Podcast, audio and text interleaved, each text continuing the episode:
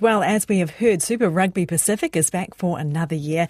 And as sure as night follows day, the Crusaders are one of the favourites to win the competition. However, the defending champs must overcome the challenge of losing several star players and their star coach, of course. Rugby reporter Joe Porter takes a look at the possible title contenders.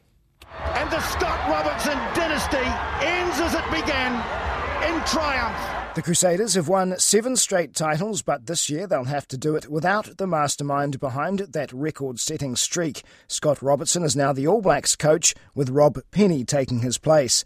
Several veterans have also bid farewell to the defending champs, with All Blacks Richie Mo'unga and Sam Whitelock among the departures, while they've lost World Cup star Will Jordan for the season to injury. Captain Scott Barrett concedes there's a big hole to fill. When you lose guys who have played a lot of lot of, uh, lot of games in the jersey and in some respects legends of the club, yeah, there is a void there. Though new Crusaders coach Rob Penney is confident they have the depth to overcome the loss of those stalwarts. You just got to back the guys that you've got underneath, have faith in them, um, and I'm really excited about the young ones that are that are going to step into the void. Um, they may not be well known right now, but you know they'll um, be well known to everybody by the end of the campaign, I'm sure. There's plenty of pressure on the Crusaders to continue the dynasty built by Scott Robertson, and Barrett concedes the weight of expectation could become a burden for the new group if they allow it. You've sort of got to flip it and be excited by, I guess, the expectation of what the club has. And there's a real middle tier of players that have been around the last four or five years, and I guess it's their time to sort of stand up and lead.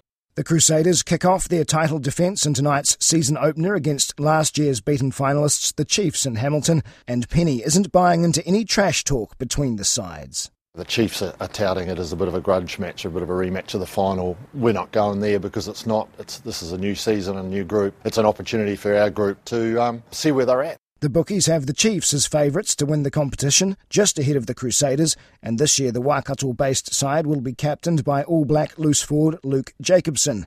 He says the heartbreak of losing last season's final is a strong motivator heavy contenders um, for the final. I think on another day we, we could have got there. It's probably what made it hurt so much was that we um, felt like we'd prepared really well and we still didn't get the job done. And with new All Blacks coaches in place at the start of a new World Cup cycle, Jacobson says everyone will be out to impress. Yeah, new new coaches in, and um, the idea for me is just play as well as I can at Super, and everything else will take care of itself. So hopefully they like what they see.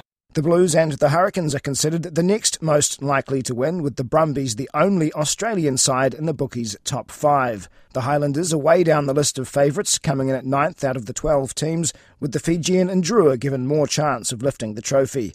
Moana Pacifica are the bottom ranked side, but they should be part of some history this season, with their new recruit, former All Blacks and Hurricanes wing Julian Savea, just one try away from becoming Super Rugby's all time leading try scorer.